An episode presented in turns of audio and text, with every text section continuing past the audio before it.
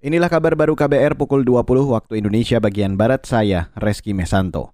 Saudara, lingkungan kerja aparatur sipil negara atau ASN hingga kini masih menjadi area rawan korupsi.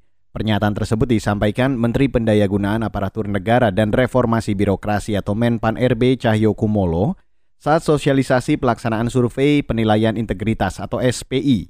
Karena itu perlu sistem yang kuat agar tidak ada celah ASN melakukan korupsi. Karena di lingkup ASN PNS ini, Bapak Ibu sekalian, saya kira area rawan korupsi itu masih menunjukkan tren yang meningkat. Menpan RB Cahyo Kumolo menyebut area rawan suap ASN biasanya dilakukan saat pengadaan barang dan jasa, perencanaan anggaran, dana hibah, dan dana bantuan sosial. Karena itu perlu aturan dan sistem yang kuat. Selain itu perlu kerjasama kuat antara KPK, Kejaksaan Agung, Kepolisian, dan Inspektorat Kemendagri untuk memberantas korupsi.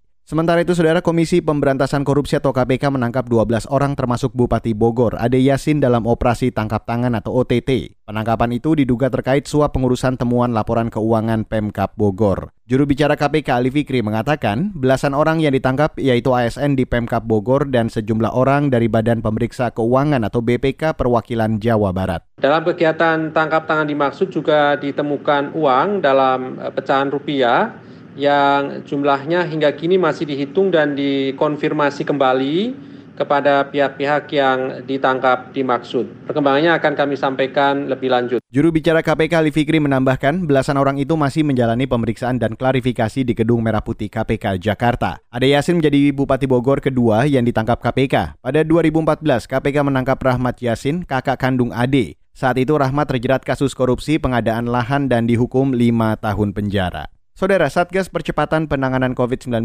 mengingatkan potensi lonjakan kasus COVID-19 pasca arus mudik dan balik lebaran. Ketua Bidang Perubahan Perilaku Satgas Penanganan COVID-19 Sony Haribe Harmadi mengatakan, potensi itu terjadi karena peningkatan mobilitas masyarakat dan mutasi virus baru yang masuk ke Indonesia.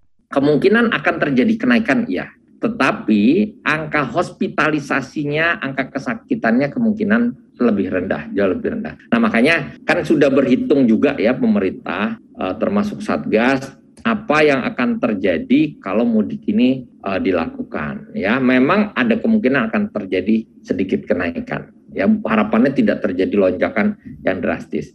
Sony Hari Harmadi optimis lonjakan kasus tidak akan berdampak perawatan di rumah sakit, sebab vaksinasi dan booster sudah terbilang tinggi. Faktor tersebut diyakini membuat lebaran tahun ini aman dibandingkan tahun-tahun sebelumnya. Dan saudara, demikian kabar baru saya Reski Mesanto.